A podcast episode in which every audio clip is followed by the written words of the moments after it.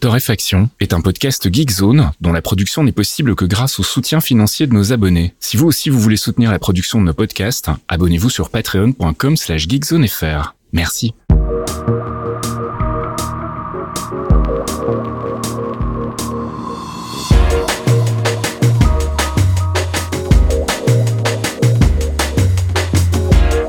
Bonjour Geekzone et bienvenue dans ce 220e épisode de Torréfaction. On se retrouve comme toutes les semaines pour un petit round-up de l'actu, actu gaming, app tech et culture avec mon ami Caffeine. Salut Caf. Oui bonjour, comment ça va ? Bah écoute ça va, il fait beau, c'est la fin de la semaine presque, donc on va dire que ça va. Ouais très bien, mieux que moi donc. Hein.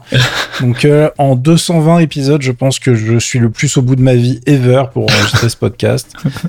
J'ai eu des vertiges toute la journée, là j'ai la nuque, c'est un bout de bois, je suis éclaté, j'ai la tête comme dans un étau, mais comme on n'a pas fait la semaine dernière, j'ai fait on y va là, vas-y on y va, t'es pas non plus en train de canner, quoi qu'on sait pas, hein. Mais écoute pour l'instant il est toujours debout, non bon je me suis dit qu'on allait quand même parler de 2-3 trucs rigolos de la semaine, et évidemment il y a une annonce ce soir, Sony, donc jeudi soir. Hein, bah oui, un grand classique. Hein. Voilà, donc je ne sais pas ce qu'ils vont annoncer, ça se trouve, ce sera pas grave, mais on va rentrer dans la période agitée du non-E3, c'est-à-dire qu'il n'y a plus d'E3, mais il y a plein d'événements avec plein d'annonces de jeux, etc. Tout aussi intéressant d'ailleurs. Ouais, non, peut-être il y aura des trucs bien, arrête. Non, j'y crois, moi. Mais du coup, je sais pas comment on va s'organiser pour essayer de couvrir ça à peu près correctement. On vous tiendra au courant sur le forum, le Patreon, le Discord, les réseaux sociaux. Voilà, car nous sommes extrêmement connectés. Et cette semaine, j'ai paré au plus pressé ou au plus rigolo, on va dire, puisque on n'avait pas fait d'émission la semaine dernière. Et que surtout côté hardware, il y avait quand même 2-3 trucs à vous raconter, chez AMD en particulier. Allez, on attaque avec le gaming, avec un jeu qu'on attend tous ou super beaucoup. Ouais, et ben moi j'y ai joué parce que je me sacrifie pour vous les amis. Oh là là. C'est évidemment Diablo Immortal dont on a déjà parlé puisque je vous avais présenté le petit documentaire pas du tout cringe qui présentait le titre chez Activision Blizzard. Et donc là maintenant c'est sorti sur la version mobile donc iOS Android, mais j'ai pas pu tester la version PC encore car oui j'avais expliqué la dernière fois. Le jeu va fonctionner à la fois sur mobile et sur PC. Vous pourrez reprendre votre partie directement dans Windows et on espère que ça sera bien. Mais je l'ai installé, je l'ai préchargé, mais c'est pas actif encore. Voilà, donc un peu de patience. En attendant, alors, oh là là, comment vous expliquer ça sans être mal poli direct ? Alors déjà, c'est un partenariat entre Activision Blizzard et NetEase. NetEase, c'est ce que j'appelle le roi des clones. C'est une boîte qui fait plein de jeux mobiles depuis très longtemps, avec une qualité variable et surtout c'est des gens qu'on n'a rien à foutre de la propriété intellectuelle. Oui. Quand PUBG était un peu lent à arriver, il y avait eu déjà des ersatz de PUBG mais chez les boîtes qui avaient le droit de le faire. Et eux, ils avaient sorti Knives Out qui était une copie conforme, hein, qui est toujours d'ailleurs sur leur site, il n'y a pas de souci. Ils ont énormément de trucs. Là, j'ai découvert pour Fask, il va installer ça ce soir. Hein, je pense qu'il a vraiment envie. Un MOBA qui s'appelle Marvel Super War. Donc, rien que le titre, voilà. Donc, des gens qui font des jeux de qualité quand même, hein. Alors, je connais pas l'intégration. Enfin, tu vois, à quel moment, les développeurs d'Activision Blizzard ont filé des trucs à NetEase. Je sais pas, je connais pas la répartition des jobs. En tout cas, le résultat sur Diablo Immortal, c'est que la version mobile est tout à fait correcte au niveau gameplay. Alors, on est face à un action RPG qui s'appelle Diablo, donc il y a absolument zéro surprise sur le gameplay de base. On est sur un monde qui va pas du tout vous surprendre, puisqu'on est vraiment dans la droite ligne de ce qui se faisait sur les scénarios précédents. Vous allez récupérer les shards qui sont en train de pervertir le monde environnant et buter plein de gens pendant que plein d'innocents se font buter parce que Diablo c'est interdit aux moins de 17 ans, faut le rappeler. Ça se passe pas bien pour plein de gens. Dans une des premières quêtes du tuto, il y a une petite fille qui meurt, hein, je vous préviens. Enfin, Diablo ça a toujours été ça. Et respect, ils ont gardé ce truc-là, tu vois. En termes d'installation, avant, je préfère vous prévenir tout de suite, on va parler un petit peu tech. On est sur un jeu qui prend 12,5 gigas à l'installation sur votre device mobile. L'installeur fait un peu moins de 2 gigas, mais derrière, il va y avoir plein de modules à installer. Alors, vous pouvez commencer à jouer pendant que ça télécharge derrière. c'est tellement chiant que t'as un reward, en fait, à la fin. Quand t'as tout téléchargé, ils te filent un petit reward. Parce qu'ils savent que, bon, sinon, tu vas pas le faire.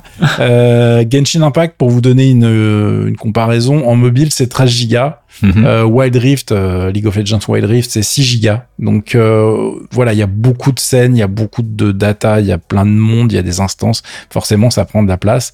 La version PC pèse 26 gigas pour comparer le truc. Okay. Pour profiter du jeu, alors évidemment c'est un jeu mobile, donc qui dit jeu mobile dit téléphone. Très honnêtement, j'ai même pas essayé, je l'ai installé directement sur iPad Pro. Et à mon avis, pour y jouer confortablement en mobilité parfaite, le combo ultime, ça reste l'iPad, un iPad ou un iPad Pro, et avec un pad connecté en Bluetooth, ça sera le plus agréable, je pense. En revanche, en termes de gameplay, on est sur des trucs classiques, hein. Vous avez le joystick virtuel sous le pouce gauche, et sous le pouce droit, vous allez avoir le tir principal, qui va varier évidemment en fonction de la classe que vous utilisez, et 4 pouvoirs maximales, plus les potions au-dessus, la potion très importante dans Diablo, évidemment, comme d'habitude.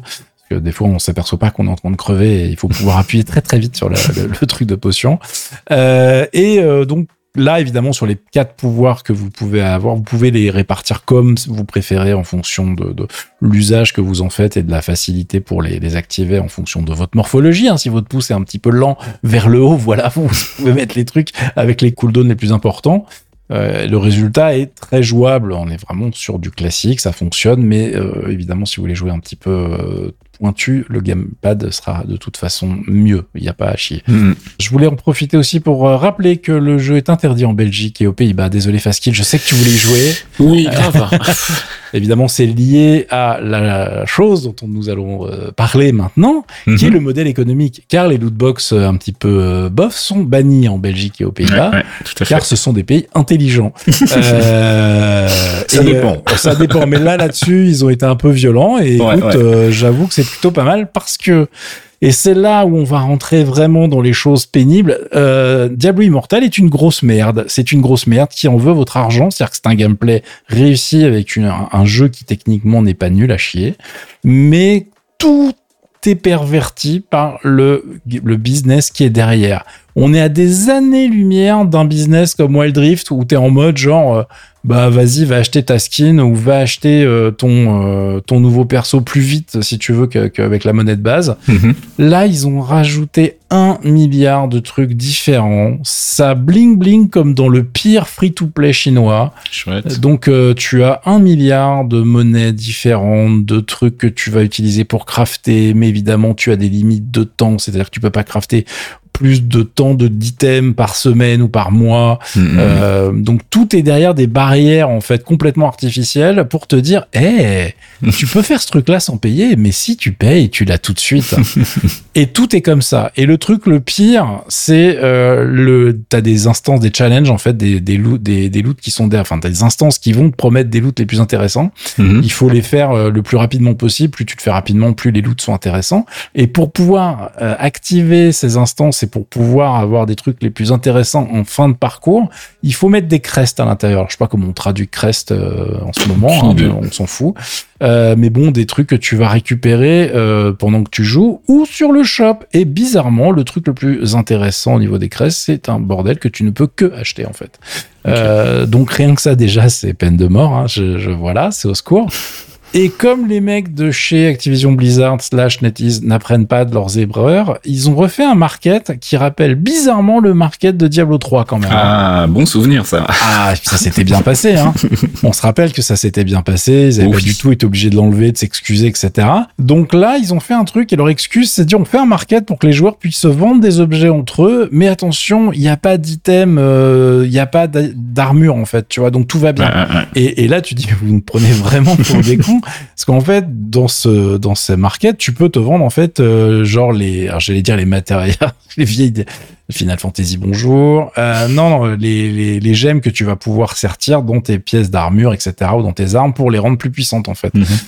Tu as des slots à partir d'un certain niveau dans les items que tu peux équiper et tu vas mettre des gemmes à l'intérieur. Tu as des boosts divers et variés. Et évidemment, tous ces trucs-là, il va falloir aussi les construire. Donc, tu as des matériaux. C'est ces trucs-là que tu peux vendre de joueur à joueur. Et évidemment, j'ai oublié de vous dire, mais Blizzard prend sa com entre les deux, en fait, hein, parce que sinon, c'est pas drôle. Bah oui, évidemment, faut renflouer les caisses. Voilà, donc on est vraiment sur un truc qui est puant. Je vous ai linké plusieurs papiers là-dessus. Enfin, je vous ai linké le papier d'Ars Technica qui est assez complet. Quand Ars a dit justement ah oui mais le market c'est vraiment de la merde, les RP donc les relations presse d'Activision Blizzard ont contacté en disant oui mais non vous allez voir c'est tout va bien, non il y a rien qui va dans ce système et vraiment tout le gameplay est loqué derrière ça, donc on peut réussir à s'amuser et à jouer de manière gratuite, mais il faut supporter d'avoir un tableau de bord qui ping avec des petites lumières sans arrêt pour vous dire hey, achète ce truc, hey, t'as pas joué hier, bah du coup t'auras pas le reward, donc en fait tout est là pour essayer de te faire mordre au truc.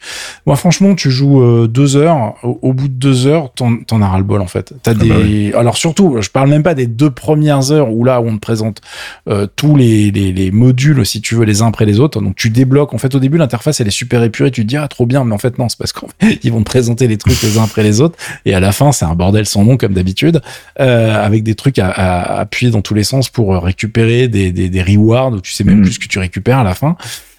Donc franchement ils ont été au bout du bout, c'est-à-dire ils nous ont fait un vrai free-to-play chinois dégueulasse avec la licence de Diablo. On n'est pas surpris, après techniquement ça fonctionne, le gameplay est relativement monotone mais en même temps moi je suis pas un énorme fan du genre donc déjà ça aide pas, et puis derrière techniquement je peux pas dire que c'est pas bien, c'est-à-dire que ça fonctionne en réseau, vous croisez d'autres personnages qui sont, enfin d'autres personnes en train de jouer en même temps que vous dans les mêmes zones, le chat fonctionne, vous pouvez discuter, c'est un vrai RPG en réseau. Par contre, il faut être connecté tout le temps. C'est-à-dire que si vous n'avez pas de réseau, ça ne fonctionne pas. Évidemment, parce qu'il ne faudrait pas que vous essayiez de tricher en récupérant des trucs gratuits. Il ne faut pas déconner non plus. Donc, il faut être connecté au serveur en permanence. Mais voilà, le résultat est décevant. Enfin, décevant, c'est pas le bon mot. On est plus dans la frustration. Si vous aimez vraiment le genre, vous serez plus dans la frustration que dans la déception. Maintenant, attendez Diablo 4 en fait, hein, parce que là c'est vraiment un jeu mobile finalement. La version PC, j'en attends pas grand-chose pour être honnête avec vous. Mais voilà, on peut pas cracher sur l'aspect technique du jeu. C'est un titre qui franchement fait le boulot, mais tout le business model autour vient vraiment pourrir le truc. Enfin à côté, Lost Ark, c'est des vacances. Donc on sait aujourd'hui faire des jeux qui rapportent sans aller dans cette direction-là. Là vraiment, les mecs ont été méga greedy et je suis extrêmement déçu de voir ça. Voilà. Bon, on va rester dans les business plans pourris parce que je fais une petite parenthèse, comme ça va te permettre de souffler aussi, mais je voulais pousser un petit coup de gueule justement par rapport à ça, parce que j'ai découvert il y a pas longtemps, figure-toi que maintenant il existe pour des jeux, des DLC payants avec des bonus qui sont limités dans le temps et pour lesquels tu es obligé de grinder. Ah, pas mal. C'est pas mal ça, hein. T'as vu ça où ? Hot Wheels Unleashed, qui est donc un petit jeu de bagnole bien sympa que j'ai acheté parce que je trouvais le truc cool pour jouer avec mes potes sur le canapé. Et donc j'ai acheté le DLC sur les bagnoles d'ici parce qu'il était pas cher en promo machin, et donc je lance le truc et je me rends compte qu'en fait il y a 3 bagnoles sur les 6 auxquelles j'ai pas accès et il faut que je grind en fait, et le grind dans ce jeu est comment dire assez chronophage. Si tu veux gagner je crois que c'est 10 points d'XP par course gagnée. Et en gros bah là je suis à 1700 points sur 1800 points pour passer au level suivant et je suis encore très très loin du niveau 50 qui est nécessaire pour débloquer toutes les voitures. Donc voilà, bravo les gars. Donc j'ai claqué 5 balles pour un DLC, mais à partir du moment où tu claques 5 balles pour un DLC, la moindre des choses c'est de te donner ce qu'il y a dans le DLC et pas de te dire bah mec en fait il va falloir que tu grindes. Et alors il faut que tu grindes dans les 40 jours je crois, parce que si tu le fais pas dans les 40 jours bah c'est fini, tu verras jamais ces bagnoles. Je trouve ça fantastique. Ils ont réussi à faire pire que nos amis de chez Rocket League qui finalement sont presque gentils quoi. Ouais. Non, ça m'a vraiment pour le coup très très frustré. Frustré, j'étais à 2 doigts de demander un remboursement, mais bon, ça n'aurait pas fonctionné malheureusement. Mais bon voilà, je voulais pousser mon petit coup de gueule, ça aurait presque mérité un jingle de notre ami Jean-Pierre Caff, mais ça sera pour une autre fois, et puis on va revenir sur du gaming, j'espère un petit peu mieux quand même. Ouais, écoute, on n'en sait rien, hein, parce que là on va parler de Throne and Liberty. J'avais envie de vous en parler alors que l'annonce date du mois de mars. Oui, Torréfaction, un podcast à la pointe de la techno. Nous on est là, on est présent. Cela dit, pas grand monde en a parlé, donc c'est pour ça que je me permets d'en mettre un petit coup, parce que pour le coup ça m'intéresse, et vous savez qu'on est extrêmement biaisé dans ce podcast, hein, on parle des trucs qui nous intéressent, on ne serait pas là. Throne and Liberty, en fait, j'en parle parce que c'est un MMO qui est en développement depuis si longtemps que c'est une belle histoire et c'est pour ça que j'ai envie d'en parler. Le trailer que je vous ai linké est plutôt sympa. On est dans du trailer un peu efficace, classique. C'est en fait le nouveau MMO de chez NCSoft. NCSoft, les Coréens qui nous font des MMO un peu hardcore depuis très très longtemps. Et celui-ci, normalement, c'est la suite de Lineage 1. Lineage 2, ça avait cartonné moyennement en France, mais ça avait été quand même un petit succès. Dans le reste du monde, il avait quand même tenu son rang. Mais pour vous donner une idée, on y jouait quand on était encore chez Joy. Donc, c'est pas un jeu qui est extrêmement moderne. Et on était en droit de se dire, écoutez les gars, ça serait pas mal de faire une suite. Alors, c'est pas une suite de Lineage 2. Ils ont vraiment repris, a priori, l'histoire et le lore après Lineage 1, et la blague, c'est que le truc a été annoncé, ça s'appelait Lineage Eternal, et ça a été annoncé en 2011. Ah oui, quand même. On est en 2022, les mecs, le truc n'est pas sorti. Ce Lineage Eternal, il y a même eu une bêta en Corée du Sud fin 2016. D'accord. Alors déjà 2011-2016 pour la bêta, tu te dis bon putain c'est un MMO, je sais que c'est long à développer mais quand même. Mais la blague c'est que en 2016 ils ont fait la bêta et ensuite ils ont rangé le bordel dans la poubelle. Okay. Ils ont fait écoutez les gars celui-là c'est non, donc ils ont rebooté le projet sous le nom Throne and Liberty qu'on appelle TL entre nous en 2017 et le truc c'est que techniquement ils ont eu 2-3 soucis puisqu'à la base c'était le moteur de Guild Wars qui devait être utilisé, ensuite ils ont fait une transition vers le Unreal Engine 4 et ils se sont dit bon les mecs ce qui serait pas mal c'est qu'un jour ça sorte et que ça fonctionne. Et après moult changements de producteurs, de team, apparemment là les gens qui sont en train de faire le jeu actuellement, il y a plus une personne du jeu de l'équipe de 2011, hein, tu vois. Du turnover quoi. Voilà, ça s'est très bien passé. Et puis surtout, il y a un moment chez NCSoft, ils se sont dit, mais en plus, il y a un jour, il faudrait qu'on fasse comme les éditeurs de tout le reste de la planète, c'est-à-dire réussir à sortir nos jeux partout, et pas en Corée. Et puis, une fois qu'il est bien périmé, qu'il sent le poisson, essayer de leur fourguer aux Occidentaux. Donc, du coup, la target, cette fois, c'est de sortir le jeu à la fin de l'année, en 10 langues dès le début, et dès le début sur Steam. Donc, ça serait un gros changement pour eux, et je vais vous expliquer pourquoi c'est intéressant. C'est qu'en fait, quand ils ont annoncé leurs résultats financiers, NCSoft, en 2021, ils ont fait, bon, bah, les gars, on a gagné 1,18 milliard d'euros sur le marché coréen. Là, tu dis, bah, bravo, parce que le marché coréen, c'est 50 millions de joueurs, quand même. Enfin, 50 millions de personnes, tu vois. Donc, 1,18 milliard, bravo les gars, tu vois la puissance de l'éditeur dans son pays, ça fonctionne toujours très bien. Et à l'international, où tu pourrais te dire, ça va être plus, la Corée versus le reste. Non, 85 millions d'euros en Occident. C'est tout petit. C'est genre, il y a un mec qui a laissé tomber un billet, quoi. C'est risible par rapport à ce qu'ils font en Corée. Donc là, les mecs se sont dit, il est temps de se réveiller et de faire vraiment des jeux qui soient, dispo, adaptés, localisés, etc. au même moment. Donc, ils ont viré toutes leurs histoires de launcher, maison, etc. Et allez, on met tout sur Steam. Et ça va démarrer d'ailleurs avec Guild Wars 2, qui est toujours vivant, je sais, ça surprend aussi. Guild Wars 2 qui va arriver sur Steam et qui annonce en fait là, un changement de stratégie chez NCSoft, qui se dit, écoutez, ça serait pas mal qu'on commence à gagner de l'argent. On verra ce que ça donne. En attendant, on verra déjà si le titre est intéressant.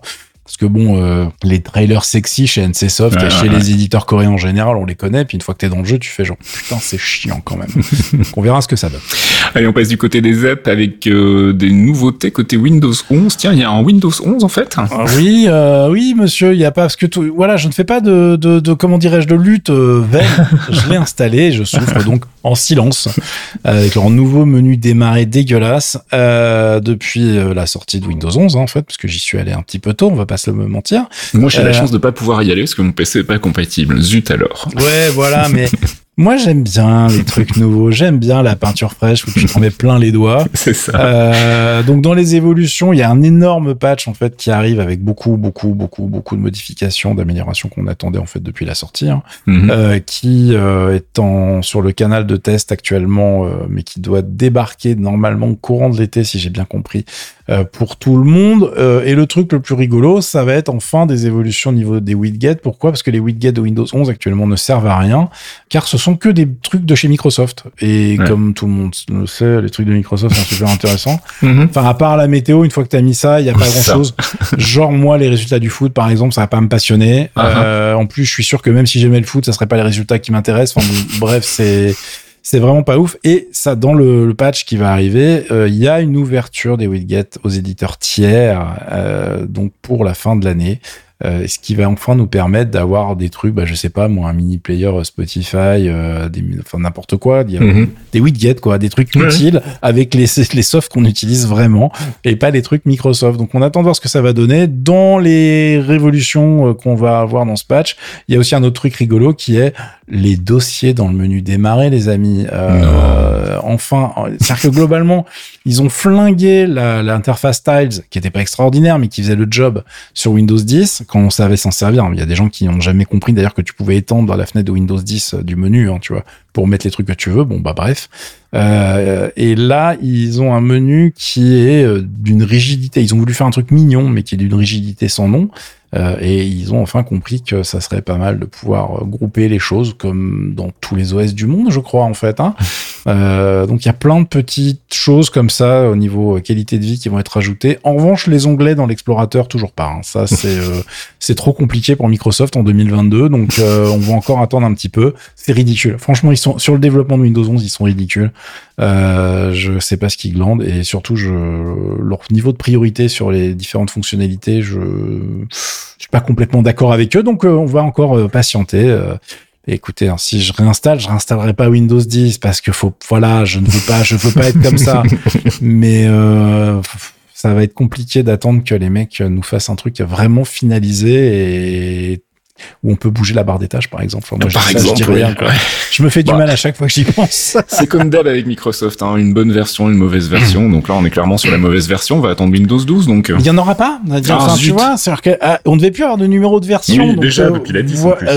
Du coup, on sait pas ce qu'ils vont faire. Du coup, on sait même pas s'il y aura Windows 12 en 2023. Voilà. À chaque fois, c'est la surprise avec eux. Ils vont prendre tout le monde de court. Ils vont sortir un Windows 44 et on va pas comprendre pourquoi. Ils ont fait genre non 42 la réponse. 42, encore mieux. Et alors, c'est rigolo, tu dis widget, toi?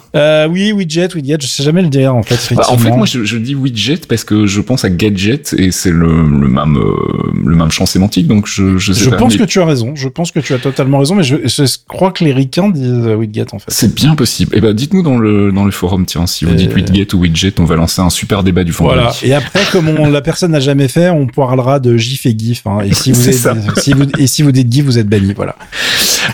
Allez, on passe du côté de la culture et tu voulais nous parler de la série Halo. Oui, parce que c'était super bien et je voulais en parler. Non, je déconne. Parce que c'est sorti, voilà, je voulais en parler parce que ça existe. J'ai pas vu, donc je peux pas te dire. Écoute, j'ai tout regardé parce que Halo, historiquement, c'est quand même le seul FPS qui a réussi à me convaincre à faire un FPS au pad. Je ne touchais pas à ce genre de choses avant. À l'époque de la Xbox, je m'étais dit bon, mais quand même, faut que j'aille voir. C'est de la SF, ça m'intéresse et tout. Et le lore de Halo, moi, je déteste pas. Tu vois, l'univers de Halo, franchement, j'aime bien. Après, ils ont fait n'importe quoi sur les derniers jeux, comme souvent quand tu fais des suites et que ça part en sucette parce que les gens qui avaient les idées au départ n'avaient pas pensé si loin. Mais je me suis dit bon, pourquoi pas. J'ai pas fait les derniers, je vais pas vous mentir, hein. Mais en revanche, là, la série télé, je me suis dit je vais aller voir.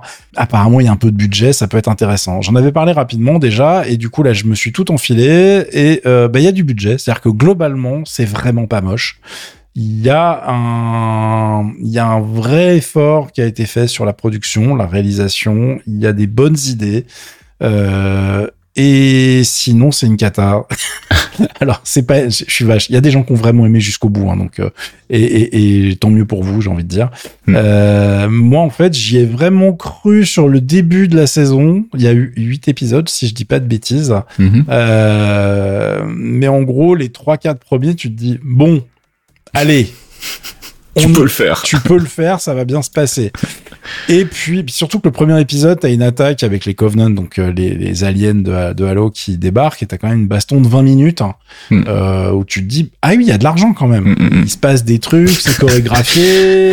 Il y a de l'argent, et ben il y en a plus maintenant. Voilà. Non, on a fait la grosse scène de baston. Non, même pas, parce que c'est pas une question de budget, c'est une question d'écriture. Dès que ça part en sucette, eux, ils ont fait une timeline pour se démarquer du jeu et pas être emmerdé avec ce qui est canon, pas canon, et que tu dois garder, pas garder, est-ce que ça fait partie de l'univers et tout. Ils ont leur propre timeline qui s'appelle la Silver Timeline, qui leur permet de faire un peu ce qu'ils veulent dans cet univers. Et globalement, il y a des bonnes idées et il y a des tas de trucs où t'as juste envie de gifler les persos avec des réactions pourries, des trucs qui partent dans des directions vraiment qui sont un petit peu stupides. Et comme je veux pas spoiler, je veux pas rentrer dans les détails, mais oui, tu vas retrouver Cortana, donc Cortana qui est l'intelligence artificielle qui est dans l'univers du jeu vidéo. Mmh. Là, ils ont essayé, ça part assez vite. Elle a une raison d'être dans la série qui est intéressante. Ça part en sidekick du personnage principal assez rapidement. C'est tellement bien écrit que ça ne fonctionne pas du tout en fait. Hein. Pour faire des sidekicks, il faut que ça soit un petit peu rigolo. Mmh. Et du coup, bah, tu te dis, bah, moi, franchement, j'adhère à ce que je regarde d'un point de vue visuel. Il y a des personnages qui avaient des arcs narratifs intéressants à développer. Et finalement, bah, tu te retrouves extrêmement déçu de la globalité du truc. Je vous ai linké une critique de Gamekult qu'ils ont fait dans leur série de dossiers, donc faut être abonné pour pouvoir les lire, qui est assez complète, avec laquelle je suis assez d'accord. Mais je vous ai aussi linké les Metacritic et Rotten Tomatoes. Vous allez voir les notes et vous allez vite comprendre, en fait. Hein. Chez Rotten Tomatoes, on est quand même sur un bon 50% de l'audience. Bon, les gens sont moyennement contents. Je crois que c'est ce que ça veut dire. Chez Metacritic, on est sur un Metascore de 61% pour les critiques publiées. Les user scores, on est sur du 4.9 sur 10. Voilà. Okay. Donc, vous comprendrez qu'il y a des gens qui ont été un peu crispés par l'écriture du truc. Il y a des personnages, vraiment, j'ai eu envie de les baffer très, très vite. Hein. Je pense à toi, Quan A, petite révolutionnaire qui vraiment fait nawak, parce qu'elle est très fâchée, tu comprends. Et voilà, il y a plein de trucs qui sont pénibles. Mais si vous voulez regarder une série de SF, que vous êtes en manque de vaisseaux spatiaux... ça se fait, voilà. Okay. Parce que très honnêtement, il y a des choses à regarder. Et puis, comme ça, quand vous aurez vu tous les épisodes, vous pourrez venir râler avec moi sur le forum en vous disant putain, mais merde, pourquoi voilà. Et il y a une saison 2 qui est prévue, mais c'est en 2023, je crois. Donc, on a encore un peu de temps. Et on reste dans la culture et je voulais vous parler d'un documentaire musical qui s'appelle Who Killed the KLF. Tu connais de KLF, j'imagine, hein? Oui. Tout à fait. Groupe formé donc à la fin des années 88, qui était une espèce de grosse blague, hein, surtout au début. C'est la rencontre entre deux individus assez particuliers, Bill Drummond et Jimmy Cauty, qui évoluaient chacun dans des formations respectives et qui étaient pas très heureux et qui se sont rencontrés, qui se sont trouvés plein de points en commun et qui se sont dit, ben, enfermons-nous dans un studio, on va faire de la musique. Ils ont bidouillé pas mal de trucs au début de leur carrière. On a surtout entendu parler d'eux à l'époque à cause de procès. Parce qu'ils avaient sorti un album qui s'appelait Who Killed the Jams, sur lequel il y avait notamment des gros samples de ABBA, et ça n'est pas trop bien passé, curieusement, d'autant plus que bon, voilà, le morceau est assez moqueur en fait à la base. Et puis, bah, ils ont explosé en fait en 88 avec un sample de Doctor Who, du thème de Doctor Who, et un morceau qui s'appelait Doctorine de Tardis, et la formation à l'époque s'appelait The Time Lords. Et puis ils ont sorti l'album White Room, donc sous le nom de KLF. Et puis en 92, ils se sont produits aux Brit Awards et après ils ont pris leur retraite. Il faut dire que ça s'est pas très bien passé aux Brit Awards. KLF, c'est un groupe assez c'est artiste provocateur, on va dire, hein. Donc ils aiment bien remuer un peu la merde, ils aiment bien foutre un peu le boxon et ils s'en sont pas privés aux Brit Awards avec une intervention que je trouve quand même encore un peu discutable. Ils ont terminé leur prestation, alors déjà ils sont arrivés sur scène pour jouer un de leurs tubes électro et ils étaient accompagnés d'un groupe de grindcore qui s'appelle Extreme Noise Terror, et ils ont en fait fait une version adaptée d'un de leurs tubes en version grindcore, ce qui n'a pas vraiment plu à tout le monde. Faut imaginer un mec tout à coup en train de gueuler, tu sais, avec cette voix gutturale, alors qu'à la base c'était une petite balade électro assez sympathique. Donc voilà, c'était un peu la surprise pour les fans, et ils ont terminé leur prestation donc en faisant feu sur la foule avec des ouzis, avec des balles à blanc. Voilà, tout va bien les gars. Ils ont refait parler d'eux par la suite. En fait, ils ont essayé d'attirer l'attention d'une manière assez maladroite sur le côté un peu mercantile à outrance du domaine artistique. Et en gros, bah, ils se sont dit, nous, en fait, on fait pas ça pour l'argent, et on trouve que l'argent qui est brassé dans ce milieu est complètement obscène et démesuré. Et donc, ils ont dit, bah voilà, nous, on va mettre un terme à notre carrière, on va supprimer tous nos enregistrements, et on va cramer l'argent qu'on a gagné pendant toutes ces années. Donc, il y avait 1 million de livres sterling. Et ils ont organisé un happening, en fait, où ils allaient brûler cet argent et tout. Ça a été un flop monstrueux. Et donc, en fait, les mecs sont rentrés en dépression à la suite de ça, en se disant, bah merde, on a cramé 1 million de livres sterling pour faire un espèce d'event qui allait remodeler l'univers de la musique, le business de la musique. Oh mon Dieu. Tout le monde s'en fout. Ah ouais, on s'en bat. Non, mais c'est un, mais les mecs sont complètement débiles en même temps. Ils sont assez naïfs, moi je dirais, pour être gentil. Et donc voilà, il y a un documentaire qui vient de sortir qui s'appelle Who Killed the KLF et qui revient un peu sur tous ces événements. Il y a plein d'autres trucs assez rigolos aussi, hein. Ils ont organisé un moment. Arrête de spoiler. Voilà, je dis juste, ils ont organisé un press tour sur une île avec des costumes et des trucs, et les journalistes avaient un petit peu peur à l'époque. Bref, il y a plein de trucs assez rigolos, faut mater. Ça s'appelle Who Killed the KLF. Et alors pour le regarder en revanche, c'est un peu compliqué, c'est sur un service de streaming que je connaissais pas du tout qui s'appelle Bohemia Euphoria. A priori, il y a moyen de le louer sur leur site pour 3,50 balles, je crois, donc c'est pas très très cher. Mais pour le moment, il y a qu'une seule note, c'est 2/5, et c'est un pauvre Italien, j'ai regardé, qui a essayé de le télécharger en Italie et ça marchait pas, donc du coup, il était pas content, il a laissé un 2/5. Donc si vous pouvez le trouver via votre ami Bob VHS, je pense que ce sera beaucoup plus simple, à moins que ce soit repris par un autre diffuseur en France. Si c'est le cas, je vous ferai signe quand j'aurai plus d'infos. Bref, je vous ai linké le trailer parce que j'en ai déjà trop dit, et on va rester dans la culture avec le bon vieux ministère français qui fait encore des siennes. Bon, c'est un classique, hein, tu sais, c'est rien. On en parle beaucoup cette fois parce qu'il y a la presse anglaise qui s'est emparée du truc en disant mais c'est interdit maintenant en France, on peut plus dire certains mots comme streamer. Non, mais nous on a l'habitude en fait, hein. Ce sont les recommandations du ministère de la Culture, donc ils vont obliger certains services officiels de l'État à utiliser des nouveaux mots, s'il te plaît, c'est important, tu vois. On dit plus maintenant hardcore gamer, c'est un hyper joueur, voilà. C'est compliqué, donc ça rend toujours les documentations officielles à mourir de rire. Mais pour nous, ça ne change strictement rien. Là où c'est un peu plus triste, et c'est pour ça que je voulais en parler, c'est qu'en fait, il y a des traductions qui sont tout à fait légitimes, hein, parce qu'il y a des choses qui sont déjà des choses qu'on dit déjà tout de suite. De toute façon, on les a pas attendues. Mais tu vois, joueur en direct pour streamer, c'est vrai qu'on n'a pas trop envie, mais il y a des trucs qui ne choquent pas. Accès anticipé au lieu de early access, on les a pas attendus. Hein. Pass saisonnier au lieu de season pass, on les a pas attendus non plus. En revanche, il y en a une qui est rigolote et qui est reprise dans la news de Gamekult que je vous ai linké parce que tout le monde a un peu tombé dessus. C'est la traduction par nos experts de Game as a Service qui s'est complètement plantée en fait. Puisque alors c'est jeu en tant que service quand on la traduit, nous qu'on se traduit ça nous, parce que littéralement c'est ce que ça veut dire, hein. Jeu service dans la version courte, mais nos experts ont traduit ça par jeu vidéo à la demande, donc en fait ils ont pas du tout compris. Ah oui, non, ça n'a rien à voir, les gars. Ils ont pas pigé du tout ce que c'était en fait. Cela dit, leur traduction de streamer, je la trouve assez sectaire aussi en fait, hein, parce qu'en gros c'est juste le jeu vidéo, alors que quand tu connais le monde du streaming, il y a beaucoup de DJ, il y a beaucoup d'artistes, il y a des talk shows, il y a beaucoup de gens qui se lancent maintenant dans la politique aussi et qui sont des streamers aussi, et du coup eux en fait on traduit pas, il n'y a pas de mots. Bah parce que streamer c'est joueur en direct, et c'est complètement con parce que encore une fois ils ont vu ça par le prisme du jeu vidéo, point.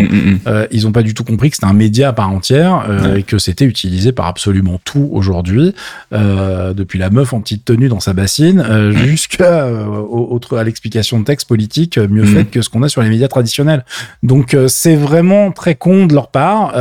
Après j'ai envie de te dire, je ne suis pas surpris. Ben moi non plus. Ça sera revu, corrigé, etc. Mais évidemment, contrairement à ce que nous annoncent nos amis anglo-saxons, non, personne va venir vous abattre chez vous si vous continuez à dire streamer, tout va bien se passer. C'est nous, on vit ça depuis la loi tout bon, hein, donc je suis d'un blasé là-dessus. Et puis bah ça sera corrigé l'année prochaine. Qu'est-ce que tu veux que je te dise ? Ça m'a fait bizarre quand je suis rentré en Belgique de retrouver des pubs en anglais où il n'y avait pas de petit astérisque avec la traduction au bas de l'affiche. Bah ouais. Donc chez nous c'est un peu la violence, et encore chez les Canadiens c'est pire, hein. Avec des traductions encore plus drôles parfois. C'est vrai, mais bon apparemment ils ont l'habitude, donc ils sont dans leur élément quand ils ont des traductions rigolotes. C'est ça. On passe du côté de la tech avec une mauvaise nouvelle. On a appris aujourd'hui jeudi, donc pour les gens qui écoutent sur Patreon, le décès d'un monsieur important dans le monde de la musique, hein. Bah carrément, je voulais en parler. Je savais pas si tu voulais la faire ou je la fais, mais c'est vas-y. C'est le décès de Dave Smith, qui est extrêmement connu en informatique et pas que en musique, parce que c'est le père du MIDI. C'est le monsieur qui a rédigé le papier qui a posé les bases en fait de ce qui allait devenir le MIDI, l'interface globale de tous les instruments de musique sur nos ordinateurs adorés. Et il a fait ça au début des années 80, et en 81, ça a commencé à bouger de ce côté-là. Il est mort à 72 ans après avoir fait une carrière incroyable. Je vous ai linké un papier que Faskill, un mec que vous connaissez peut-être, m'a linké d'ailleurs ce matin. J'en ai pas cherché un autre parce qu'il était très bien. Ouais, il est très bien. Il a toute la chronologie en fait de son parcours qui est, comme tu dis, assez impressionnant, quoi. Voilà, parce que le mec a quand même fondé Sequential Circuits en 1974. Il avait seulement 24 ans. Et derrière, il a créé un truc qui est devenu directement mythique, puisque c'est le synthétiseur Prophet 5, qui est le premier synthé polyphonique qui était entièrement programmable et avec un gros son bien chaud comme on aime. Et derrière, pour manager une boîte, c'est compliqué. Le marché des instruments de musique, c'est compliqué. Les japonaises sont énervées, ça a été très compliqué aussi. Résultat, la boîte a périclité, mais il a eu une carrière incroyable derrière chez d'autres fabricants, dont Korg, où il a fait le Korg Wave Station qui faisait de la synthèse vectorielle au début des années 90. J'en parle parce que j'ai bavé, je ne joue pas de piano, je ne joue pas de synthé. J'ai bavé sur ce truc, j'ai acheté Keyboard Magazine alors que je jouais pas, de cet instrument. J'étais passionné de synthétiseur, j'adore ces machines et le Wave Station, c'était n'importe quoi. Hein. C'était vraiment un truc, c'était un ovni. Et derrière, il a refondé d'autres sociétés et il a recréé une boîte qui maintenant s'appelle Sequential, en fait, tout bêtement, et qui a refait des éditions modernes, des nouveaux prophètes, etc. et qui a cartonné. Donc, il a bossé vraiment jusqu'à la fin. C'était un passionné incroyable. Il était encore leader de tout le pôle de développement au niveau hardware, là. Et le mec était une figure. Il y a des interviews partout sur le net du garçon. Cet homme était juste passionnant parce que parce que passionné et d'un talent mais incroyable. Il y a pas énormément, il y a vraiment quelques mecs, les ingénieurs japonais qui sont derrière les grosses créations de chez Roland, etc. Il y a quelques figures emblématiques dans le monde de la musique électronique du côté hardware qui ont permis à la musique électronique d'exister. Il en fait partie. Et lui, c'est un des premiers à nous quitter. Mais le mec est pas très connu du grand public et il mérite quoi, parce que rien que pour le midi, il fallait que je vous dise son nom aujourd'hui. Alors juste une petite précision parce qu'on en parle beaucoup comme le père du MIDI, il n'est pas le seul à avoir créé la norme MIDI, mais c'est un des principaux contributeurs et c'est en tout cas un des leaders sur les améliorations de la norme. En fait, ça a été coécrit au final par plusieurs personnes, mais c'est vrai que c'est la tête de proue du truc. Le papier de base, en fait, c'est la conception de base, l'idée générale du truc, c'est lui qui l'a posé. Et après, il a su fédérer les gens autour très rapidement, parce que tout le monde savait qu'il y en avait besoin. Et c'est là où il a été fort, quoi. Je sais pas si c'est dans le papier Tintopia ou si c'est dans un autre papier que j'ai lu tout à l'heure, mais il y a une anecdote avec Dave Stewart, donc de Eurythmics, qui au début des années 80 donc assiste à cette présentation de la norme dans je sais plus quel salon, et en gros il est reparti en disant ah oui, on savait pas qu'on en avait besoin en fait, mais c'est vachement bien ça, dites donc. Et donc il y a eu une espèce d'émulsion instantanée autour de cette norme, parce que il faut savoir qu'à l'époque raccorder des synthés, les synchroniser entre eux, faire en sorte que tout ton studio puisse fonctionner de manière cohérente, ça, c'était pas possible en fait, ou c'était en tout cas très difficile. C'était de la merde, il fallait tout synchroniser sur des tics. En plus, chacun avait son petit truc. Sa norme, Roland avait ses trucs à eux. Enfin, du coup, c'était compatible que de marque à marque. Au sein de la même marque, je veux dire. Et c'était hyper chiant. Et vite, les mecs ont compris qu'il fallait trouver autre chose. Et c'est grâce à lui que ça a avancé beaucoup plus vite que prévu. Voilà, et pour terminer sur cette news, Dave Smith, donc, il est décédé au moment où il était en pleine tournée, encore une fois. Il était à un festival à Détroit, je crois, ou un salon à Détroit, je sais plus. Enfin, il était encore sur la route pour parler de synthé, échanger, partager sa passion. Donc, le mec a vraiment vécu jusqu'à la dernière minute dans l'univers des synthés. C'est assez génial. Il s'est jamais arrêté, et j'adore d'ailleurs le papier que je ligne, parce que le mec apparemment avait son cocktail préféré, donc ils ont fini le papier par le cocktail du monsieur. Il a une margarita spéciale, si vous voulez vous faire une margarita de Dave Smith, il y a la recette sur le papier, ça sera l'occasion de célébrer la disparition d'un grand monsieur de la musique. Eh bien, on reste dans le matos, on reste dans la tech et on va parler de nos amis de Qualcomm. Alors, qui nous font des Qualcomm, c'est-à-dire des annonces de nouveaux trucs qui sont pas forcément très nouveaux, des améliorations. Ça a été annoncé la semaine dernière, pour être honnête, puisque c'était la semaine où j'avais pas... Nous avions fait le pont comme plein d'entre vous. Et du coup, les annonces, c'est le Snapdragon 8 Gen 1. Ouais, plus. Donc, c'est le Snapdragon 8, mais avec un plus derrière. Et toujours génération 1, puisque c'est le nom que je déteste, parce que ça fait des noms à rallonge pour les mettre dans les titres de vos podcasts préférés. C'est super chiant. En gros, c'est exactement le même, mais qui va un petit peu plus vite partout. Voilà. On est sur du Cortex X2 pour le corps le plus puissant. Pour vous donner une idée de l'augmentation de puissance, il est à 3,2 GHz au lieu d'être à 3 GHz. Okay. Voilà, c'est super. On est sur 200 ou 300 MHz d'écart à chaque fois sur tous les corps, en fait, et basta. Le reste est exactement la même chose. Un petit gain de perf qui va être possible parce que ils font faire ces processeurs par TSMC en 4 nanomètres et pas par Samsung. Samsung fait du 4 nanomètres, mais c'est pas exactement le même. Et ils sont obligés de réduire les vitesses pour que bah, ça chauffe pas trop, effectivement. Donc, c'est intéressant. Sans plus, mais c'est ce que vous aurez dans les flagships de l'année, puisque absolument toutes les marques se sont levées pour dire oui, on en veut. On verra ce que ça donne dans les tests, mais j'en attends rien d'extraordinaire. Plus intéressant, parce qu'intéressant pour votre porte-monnaie, c'est l'annonce du Snapdragon 7 Gen 1, qui est donc la version en dessous, qui va évidemment aller un petit peu moins vite à tous les niveaux que ce qu'on a actuellement sur le 8, c'est pas du tout les mêmes corps qui sont utilisés, mais il vient remplacer en fait le 780G qui était l'architecture milieu de gamme. Je vous ai linké un papier de Anantech qui vous fait un joli tableau avec tous les trucs qu'il y a dedans parce qu'en podcast, c'est extrêmement soporifique. Ce qu'il faut en retenir, c'est que c'est encore gravé par Samsung en 4 nanomètres sur ce nouveau lot, en revanche, et qu'on devrait avoir un produit d'un rapport qualité-prix super intéressant pour le milieu de gamme. Milieu de gamme qui va pas vivre ses meilleures heures cette année puisque on a une petite PME qui s'appelle Google qui sort le Pixel 6a avec son propre système on chip dessus qui est le même que sur le haut de gamme en fait et ils l'ont gardé pour la version à 450 balles.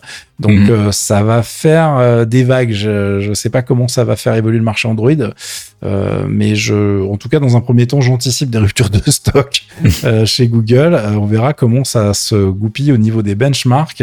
Ça sera disponible dans pas longtemps, donc j'imagine que les benchs ne vont pas tarder pour savoir un petit peu comment ça va se positionner sur le marché. Vous allez retrouver ça chez nos amis de chez Oppo, chez Xiaomi et compagnie qui sont friands de ce genre de produits. Et on termine avec des news chez nos amis de AMD. Voilà, parce que c'était le Computex la semaine dernière et du coup, il y a eu plein d'annonces, il y a eu plein de papiers qui ont été raffinés, donc ça nous arrange d'être en retard pour une fois. Puisque la grosse annonce c'était le Ryzen 7000, la nouvelle architecture Zen 4 et donc les nouveaux processeurs AMD qui vont arriver. On n'a pas de numéro de série, là c'était vraiment la présentation de l'archi, les nouveaux chipsets, le nouveau socket sur lequel le CPU va se mettre, donc il y a plein d'évolutions à ce niveau-là. Je vous ai linké un article assez complet de chez Anantech et un autre de chez Ars Technica qui est sorti cette semaine. On est donc sur un nouveau socket, la M4, qui nous a accompagnés pendant 5 ans, ce qui est énorme en fait dans l'industrie. Chez Intel, là, un socket classique un peu haut de gamme, c'est 2 ans de moyenne de vie en fait. Hein. Donc c'est pour ça que en termes d'upgrade, vous êtes vite obligé de remplacer la carte mère. Là, on est sur la M5 qui va changer plein de choses du coup, puisque la M4 a eu une grande durée de vie. C'est un socket qui va permettre d'avoir des processeurs où les pins sont plus sous le CPU en fait. Tout est directement dans le socket et tu as juste des contacteurs sur le CPU. C'est ce qui se fait maintenant de toute façon, ce qui va éviter à plein de gens de péter leurs trucs quand ils les montent eux-mêmes. Oui, je ne vois pas du tout de quoi tu parles. Voilà. La bestiole, en tout cas sur cette nouvelle architecture, les nouveaux CPU vont être en 5 nanomètres, faits chez TSMC comme absolument tous les trucs haut de gamme de la planète. Vous avez l'habitude maintenant, vous savez ce qu'il en est. Ça devrait être disponible cet automne. On annonce des vitesses qui seront soit supérieur ou égal à 5 GHz. La bonne mauvaise nouvelle, c'est qu'on sera obligé d'utiliser de la RAM DDR5. C'est une bonne nouvelle à moyen terme et à long terme, mais à court terme, c'est chiant parce que bah, c'est un peu cher et un peu chiant à avoir. Alors oui, c'est mieux techniquement, mais voilà, ça va être un peu compliqué pour le porte-monnaie et ça va être un petit peu un problème si tu veux pour les premiers qui vont vouloir s'équiper. Ça risque de poser des soucis. Ça va être un frein, oui. Ça va être un frein et ça va être un frein pour AMD parce qu'en termes de volume, ça risque de bloquer certaines ventes et j'imagine que ça va pas être aussi évident que prévu. Et ils ont pour la première fois aussi mis une partie GPU dans tous les Ryzen 7000. Il y aura une partie RDNA 2, mais hyper basique. Hein. Le but, c'est pas vous faire des jeux en 3D de la mort. C'est comme chez Intel d'avoir une puce qui puisse avoir une sortie vidéo avec juste le CPU en fait pour gérer des bécanes de bureautique etc. sans se prendre la tête. Ils ont à côté de ça une version avec une puce beaucoup plus avancée intégrée Et évidemment, si vous voulez vraiment de la bonne perf, eh ben, il faudra une carte externe. Ça, de ce côté-là, rien ne change. Mais je sais que pas mal de gens avaient tellement l'habitude des CPU Intel qu'ils étaient étonnés de ne pas pouvoir tester leur machine avant de mettre la carte graphique. Et alors moi, ça m'a pas choqué, parce que c'est un peu mon métier, j'ai un peu l'habitude, et puis je sais ce qu'il y avait dedans. Mais sur les Ryzen futurs, il y aura plus de problème. Donc, puis ça vous fait un backup quand votre carte graphique vous lâche pour savoir si c'est la carte ou l'écran. Un fast. Avec mon bol, en général, c'est la carte. Tu voilà. Vois, donc... Pour toi, ça peut être les deux avec ton bol. Hein, c'est vrai. Ne te sous-estime pas, Fasque. Je sais que tu peux le faire. Bref. Ne tentons pas le diable. Ne tentons pas. Vous avez beaucoup plus d'informations sur les papiers que je vous ai linkés, parce qu'il y a énormément de changements. Mais sur la globale, il y a aussi beaucoup d'informations sur les nouveaux chipsets qui vont accompagner tout ça. Mais rentrer dans les détails, alors qu'on est déjà à plus de 40 minutes de podcast, ça va être compliqué. Et puis, bon, c'est pas fondamentalement très intéressant, vu que là, on parle vraiment de tech, mais il n'y a pas les produits qu'il y a à mettre en face. On n'a pas encore de tarifs, on n'a pas de dispo, on ne sait pas si ça sera compliqué. On nous assure que ça va bien se passer, mais bon, voilà, le Père Noël et nous, ça fait deux. Dans les choses que j'ai oublié de vous dire quand même, il y a la gestion du nouveau PCIe 5.0 au niveau contrôleur. Donc, ça veut dire encore plus de vitesse pour des futures générations de SSD, etc. Ils ont un petit peu mis tout ce qu'il était possible de mettre à l'instant T, AMD. C'est plutôt une bonne nouvelle, et du coup, on peut espérer que, en termes de chipset, de carte mère, de socket, on soit sur des durées de vie aussi longues que sur la précédente génération. C'est tout le mal que je leur souhaite, puisque ça leur a permis de s'imposer à petit, mais de manière bien en volume. Ils ont quand même surpris Intel, tu vois, qui s'attendait pas à avoir un concurrent qui ressorte du bois à ce point-là ces dernières années.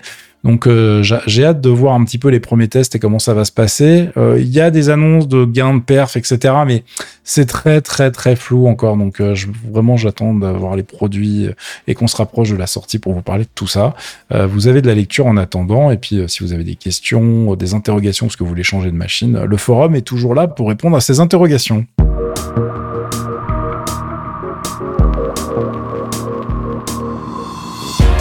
Et c'est la fin de ce 220e épisode de Torréfaction. Si tout va bien, on se retrouve la semaine prochaine. On remercie bien évidemment nos abonnés Patreon, patreon.com/geekzonefr. C'est grâce à eux qu'on peut faire des podcasts. Et on va passer un bon petit week-end là-dessus, non ? J'espère, en tout cas, un week-end où ma tête tourne pas et j'ai pas l'impression de décéder, ça serait pas mal, parce que cette journée était vraiment dégueulasse. Et j'espère que ça va s'arranger. Et en plus, si c'est le genre de truc, tu peux même pas t'allonger pour dire ça va aller mieux. Parce que quand tu t'allonges, tu mets la tête dans certaines positions et hop, t'as encore l'effet toupie qui revient. C'est ultra cool. Alors oui, je pourrais aller, il y a des manipulations, hein. Les tout-bits de la zone se sont mobilisés pour me dire, viens, écoute, je vais te faire les manipulations qui vont bien là, pour que ça te débloque tous ces petits cristaux qui sont bloqués dans ton oreille interne. Oui, mais je l'ai pas fait, donc je vais fermer ma bouche et souffrir en silence le temps que ça se barre. Mais voilà, j'espère que ce week-end, ça sera reposant. Merci. Et nous, on se retrouve donc la semaine prochaine pour un nouvel épisode de Torréfaction. D'ici là, portez-vous bien, passez un bon week-end. Ciao, à plus.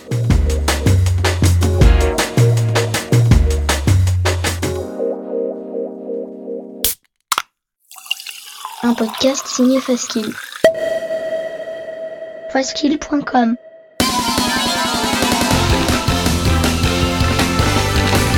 Salut, c'est Pipo. Salut, c'est Gotoz. On vous propose d'embarquer avec nous tous les mois pour écouter de la bonne musique de jeux vidéo. Du récent ou du rétro, de la console ou du PC. Tant que ça sonne, ça nous va. Des thématiques, de l'actu, des reprises et des invités. Le tout enrobé d'anecdotes. Pendant 2 heures, on passe la musique de vos jeux préférés. Et on s'intéresse à ceux qui la font.